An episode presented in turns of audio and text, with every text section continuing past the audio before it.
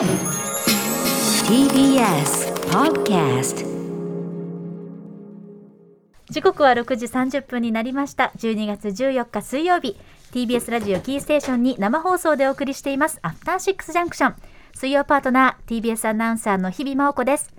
さて本日パーソナリティのライムスター歌丸さんは発熱のためにお休みということでこの方にお越しいただいております音楽ジャーナリストの高橋義明です。よろしくお願いいたします。はい吉明さん今日一日よろしくお願いしますさてここからはカルチャー界の気になる人物動きを紹介しますカルチャートーク今夜のゲストは早稲田大学演劇博物館館長の岡室美奈子さんです岡室さんこんばんはこんばんは。こんばんは。あの、日比さんの音楽を聴きながら眠りそうになっている岡村です。よろしくお願いします。す本番前にすいません速やかに眠りに誘導する。もしよろしければもう眠ってるお気持ちでもリラックスしていやはい、ありがとうございます。ありがとうございます夢見心地で。はい。めましてよろしくお願いいたしまあす。、はじめまして、よろしくお願いしそうかます。そうですよね、はいよろしくお願いしますでは改めてご紹介いたします、はい。早稲田大学演劇博物館通称演博館長で文化構想学部教授でいらっしゃいます。ご専門はテレビ史テレビドラマ批評現代演劇研究メディア論など。そして劇作家小説家サミュエル・ベケットの研究者でもいらっしゃいます、うん。ということで3月の16日の水曜日初心者のためのベケット特集でいろいろと教えていただきました。その説はお世話になりました。こちらこそありがとうございまありがした。とうございました。ということでこの年末というタイミングに再びお越しいただきました、昨日の宇垣さんと富山先生も楽しみにね。していたんですけれども、大変な盛り上がりようでした。大変なうん。爆発的な盛り上がりを見せていたんですけれども改めまして今夜はどんな話をしていただけますでしょうか？はい、あの、えー、まあ、今年のドラマについていろいろお話しさせていただければと思います。今年ドラマすごい豊作だったんで、お楽しみに。ありがとうございます、よろしくお願いします。よろしくお願いします。よろしくお願いします。After Six Junction.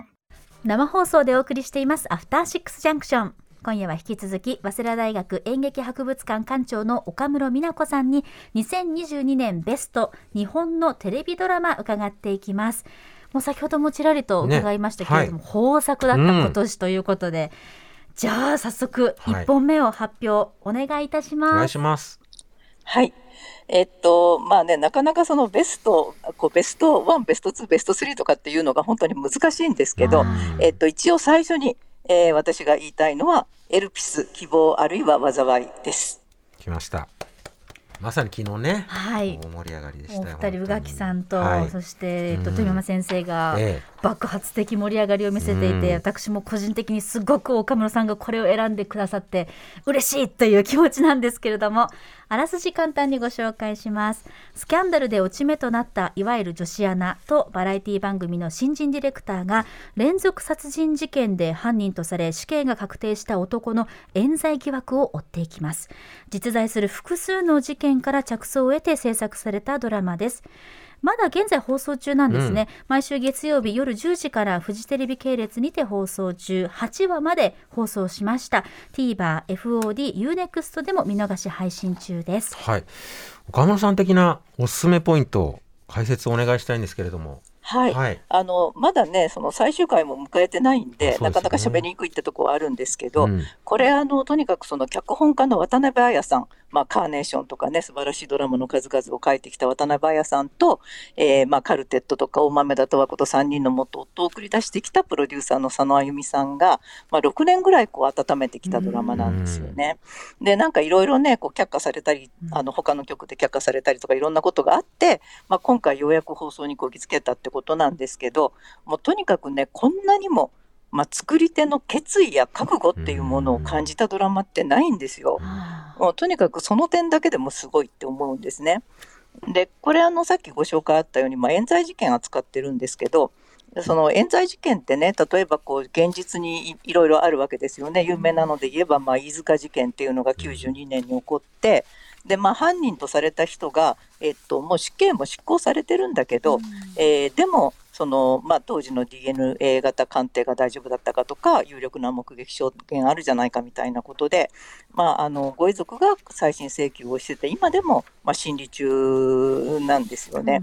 で今年その飯塚事件をめぐるあの素晴らしいドキュメンタリーも2つぐらいちょうど放送されたので非常にタイムリーでもあったんですけど、うん。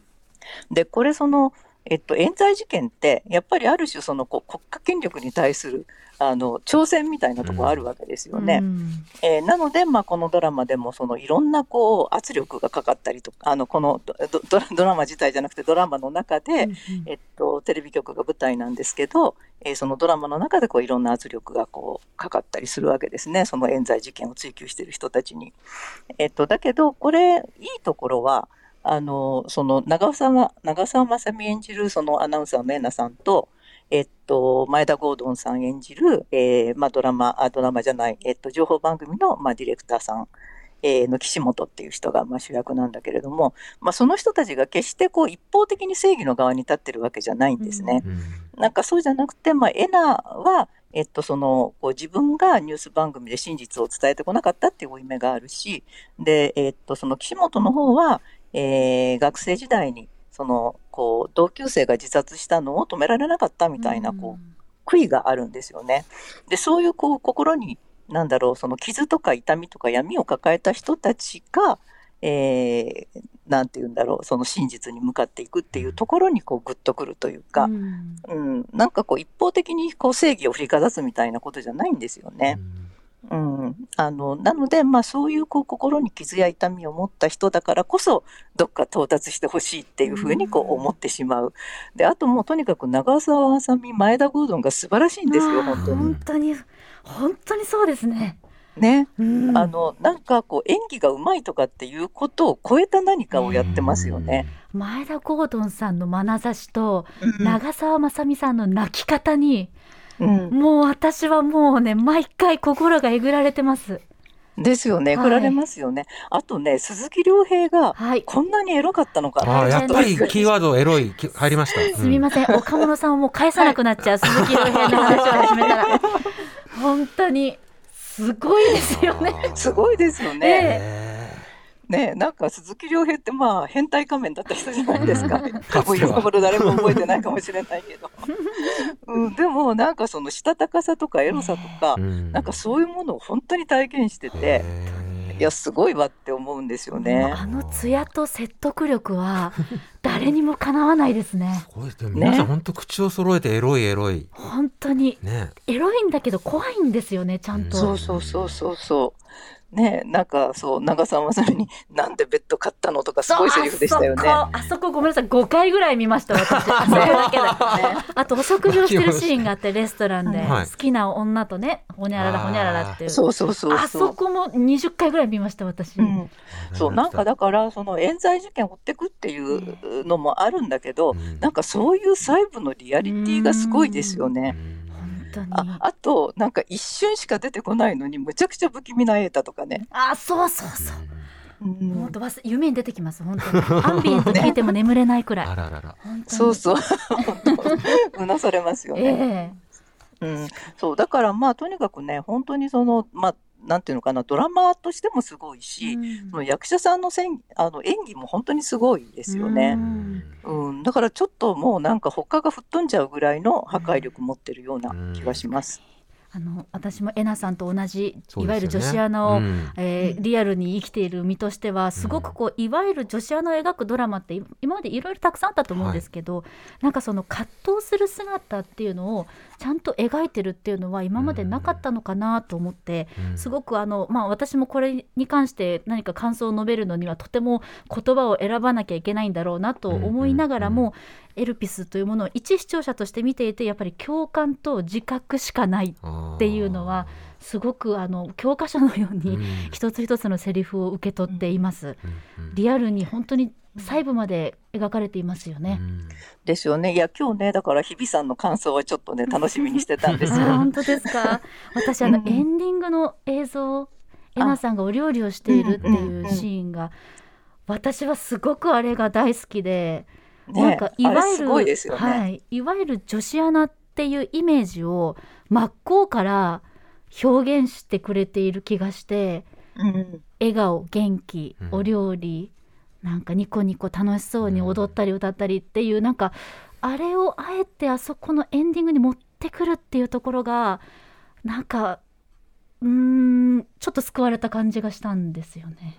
うんなんかねでも一方でやっぱりこうどんどん壊れていく長澤まさみみたいな感じもあってね、やっぱり演出をねひとしさんですからうね、ん。なんかただものじゃないですよね。うん。本当に。いやーはい。1本目にはまずエルピス。今も配信でもご覧いただけますし8話まで放送今も放送続いているというドラマです、では2本目お願いします。はい、えー鎌倉殿の13人です。はいもうこれは歌丸さんはじめ、うん。まあ、毎曜日なんか話題になってるような印象もありますね。ええそうなんですよ、簡単にあらすじのご紹介です。鎌倉幕府将軍鎌倉殿源頼朝を支えた13人の家臣団が頼朝の死後繰り広げる激しい内部抗争。権力の座をめぐる駆け引きを描きます脚本は大河ドラマ新選組や真田丸を手掛けた三谷幸喜さんです。NHK で現在放送中でいよいよ今週最終回となります。ここまで47話まで放送済み NHK オンデマンドでも見逃し配信中です、はい、じゃあ岡室さんのおすすめポイントをよろしくお願いします。はい、まあ、これもねあの最終回を前にして語りにくいんですけど あのこれも間違いなく、えーこの2022年を代表するドラマの一つですよね。でやっぱりまあ三谷幸喜さんすごいっていうことに尽きる、まあ、それだけじゃないですけどね。あのね、鎌倉殿の13人っていうタイトルを最初に聞いた時にその鎌倉殿である将軍を、まあ、13人の御家人が守って活躍する話だと思うじゃないですか。うんうんうんうん全然違うんですよ。これ何の話かっていうと、13人がどんな風に死ぬかっていうドラマなんですよね。うん13人の死に様を描くドラマなんですよ。だから13人揃うって本当に一瞬で、とにかくどんどん死んでいくんだけれども、まあ、ところがその死に方がいちいち素晴らしいんですよ。うんうん、あの三谷さんってねそもそも、えっとその大河を書くときにこう主人公の立身出世とか天下取りとか派手な合戦シーン合戦シーンとかなんかそういうのにスポットを当てる大河とは一線を画したものを書くじゃないですか。で、えっと、割とその群像劇がお得意だしこう歴史ドラマでもなんかこう英雄たちの活躍を華やかに描くっていうんじゃなくてもう本当に歴史の片隅にかろうじて名前を残しているような人にも等しく光を当てていくんですよね。で特にこの鎌倉殿はもう本当にねその登場人物のその退場シーンですね、まあ、死ぬシーンっていうか、なんかそれをいかに描くかいかに心に残るシーンとして描くかっていうところからなんか逆算して人物造形してるんじゃないかっていうぐらいあの退場シーンが秀逸なんです。で例えばその佐藤浩市さんの「えー、風之助」とか、えーっとあのーえーっと菅田将暉さんの「義経」とか、うん。えーっと中川大志さんの畠山重忠とかね。あのなんかもうとにかくその死ぬ瞬間を直接描かなくても、えーその俳優さんたちが本当にこうみんな一世一代とも言えるような名演技をして退場していくんですね。だからあのなんか誰もがねこれが代表作になっていくんじゃないかって思うくらい、うん、あとやっぱりその、えーまあ、三谷さんなのでその陰惨な殺戮の物語なのにものすごく笑わせるんですよ。うんでふとこのドラマを見て笑っている自分が怖くなったりもするんですね。うん、あとねやっぱり小栗旬すごいと思うんですよ。うんあのこれねこんなになんかこうなんて言うんだろう活躍しない主人公ってあんまりなくて、うんなんか前半って本当にただの中間管理職みたいな感じでひたすら困ってるんですよね。でそれが後半になるとどんどん闇落ちしていくんですよだから今日久しぶりに初回見たんですけども顔が全然違うんですよね。うん、でもうどんどんその闇落ちしていって大河史上こんなダークな主人公っていなかったんじゃないかっていうような人になっていくじゃないですか。もうでもその変化がね本当すごいすごいと思いまうす。ん。これは本当にもう話題がうん。1話放送されるたびに歌丸さんをはじめとした もちろんアトロク周りだけではなくて多くの人たちが喋ってたにもかかわらず白状しますと私またまだ見られてなくてですね。あら、吉崎さんもま見られてない。見てなうん。これはオンデマンドで見ることができるということで。これはね、見ないと損しますよ。いやーそうですよね。年内に40、つまり8話になるということですよね、うん。今週の最終回を迎えるということで、もうなんかね、あの本当に、あ、今日は誰も知らなかったみたいな気持ちになったりするんですよ。ちょっと1年それを。追いつけてなかった自分を食いながら、皆さんのハマり具合がやっぱすごいですもんね。本当にそう、ねあの源の実朝が、えっと、鶴鶴岡八幡宮で殺されるっていうのって割とみんな知ってるんだけど、うんうんうんうん。そのでその回に殺されるって思ってたらその回では殺されずで引っ張られたんだけどそこにすごいドラマが仕込まれていたりするんですね。わ今日そうなんですよねって言いたい。ですよねって言いたい一緒に。ああそうだそうですかわかりました、はい。ちょっと次に参りますかね。本当大公開。後悔してる、ね。反省しかない、はいでは三作目お願いします。はい、えー初恋の悪魔です。来た。聞こえてまいりましたね、うん。はい、こちらはライムスターさんがこう手掛けた一曲このドラマにね合わせてということになりますけれども、ではそうですよね。あらすじを簡単にご紹介します子供の頃から凶悪犯罪に惹かれシリアルキラーを務めるえ捕まえるためにえ刑事になった主人公が警察署には勤めているものの捜査権はない同僚と出会い刑事とは違った感性と推理で難事件を解決していく物語ですこちら7月から9月まで日本テレビ系列にて放送されていました Hulu で配信中ですはい。こちらもおすすめポイントよろしくお願いします。はい。まあ、これね、とにかく私、本当にもう、あの、愛してやまない坂本雄二さんの脚本なんですよね。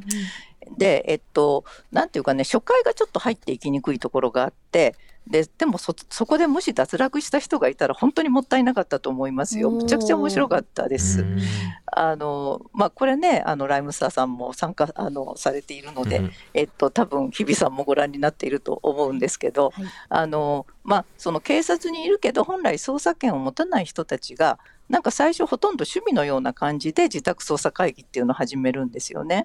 でだけどだんだんなんか本物の事件に巻き込まれていくっていう話なんですけどあのなかなかやっぱり人物造形がすごくって。えっと、その林遣都演じる、えっと、鹿浜鈴之助っていう人は、あのずっと気持ち悪いって言われながら育ってきた人なんですよね犯罪マニアで。で、えっと、松岡真優さん演じる積木セスナっていう人は二重人格だし、えっと、中野大河さん演じる馬淵春日っていうのはずっとその、まあ、殉職したお兄さんにコンプレックス抱えて生きてきた人みたいな感じで。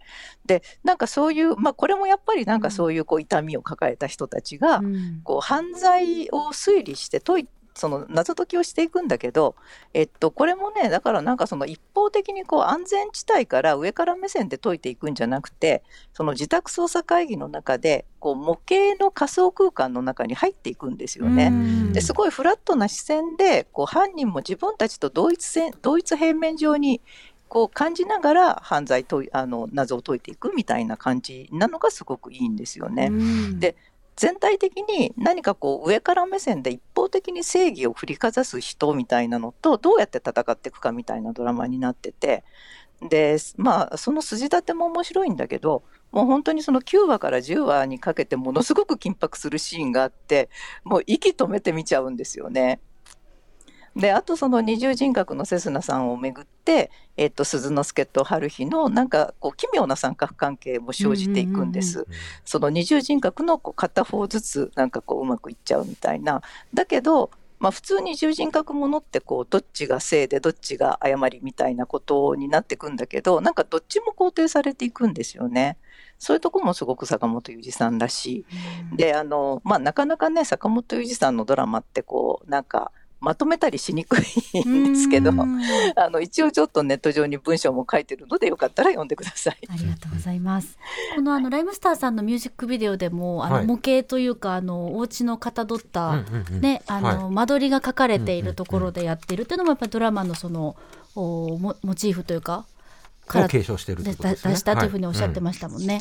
あの岡村さんごめんなさい素直に言うと私実は離脱しちゃってるんですまだ。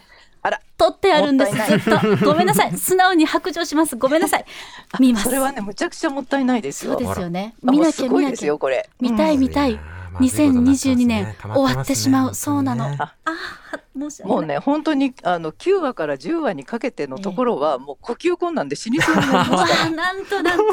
でも本当にこうライムサさんの歌も呼吸困難になるくらいやっぱりすごくこうライブ感というものをねスリリングですよね。スリリングにっていうところが、うんそのまさにドラマの展開と同じようにというところで、そうですか。もう歌丸さん多分今言いたいこといっぱいあるんだろうな。確かにね。はい。そうですよね。はい。やっぱり歌丸さんから今速報が届きました。初恋の悪魔来た。これ箕輪田さんの字がもう来てうれぴーうれぴー。プロデューサーのあの箕輪田さんの字が汚すぎて。本当に速報ですね。はい、速報。ううれれぴーととはい。来ました。はい、歌丸さん帰ってきたらまたいろいろ教えてくださいね。はい。ということであっという間にお時間になってしまいました。改めまして今年のテレビドラマ全体を通していかがでしたでしょうか？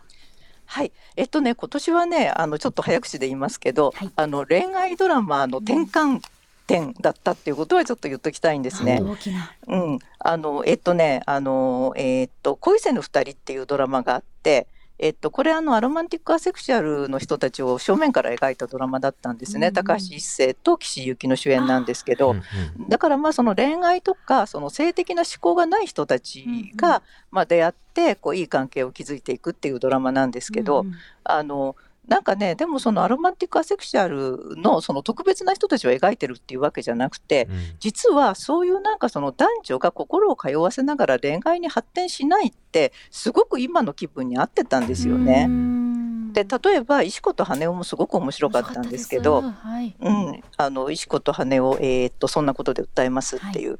であれもその石、えーっと中村倫也さん演じる羽男と、はいうん。えーっと有村架純さんの石子が、えーっとその、えー弁護士とパラリーガルっていう立場の差を超えてこう対等な関係を築いていくんですよね。で普通だったらそこで恋愛に発展していくっていうのがこれまでのパターンだったんだけど、えっと、有村架純はまあ赤楚衛二演じる別の人と付き合って、うん。そこは恋愛に発展しない。でもそういうなんかその男女が心を通わせたら必ず恋愛に発展するみたいなことが、やっぱ今年すごく覆されたしでそこにある種のこう理想形を見たと思うんですよ。その展開がとても心地よかったです。うん、だからあのあのなんていうかねあので一方で、まあ、サイレントみたいなねあの成功した恋愛ドラマもあるんだけど、でもなんかそのなんていうのかな男女がいちいち恋愛に発展するんじゃないっていう、うんまあ、そういうふうにドラマが変わっていく転換点だったと思います。なるほど。いろいろな転換点を迎えた作品いっぱいありますから、うん千秋さん年内になんとか見ましょうまずいことに。なってますね。はい。配信が今発展していますからね。ということで岡村さん何かお知らせありますでしょうか？あの全然関係ないんですけど今私が館長をやっている演劇博物館で、えーっと村上春樹映画の旅っていう展覧会と,、えーっとあとあのシェイクスピアの、えー作品を全部翻訳した松岡和子先生の展覧会やってますので、はいよろしければぜひ来てください。ありがとうございます。駆け足になってしまいましてすみません。今年もお世話になりました。お世話になりましたよろしくお願いいたします。よろしくお願いしますお願いします。ということで岡室美奈子さんでした。ありがとうございました。ありがとうございました Listen. After Six Junction.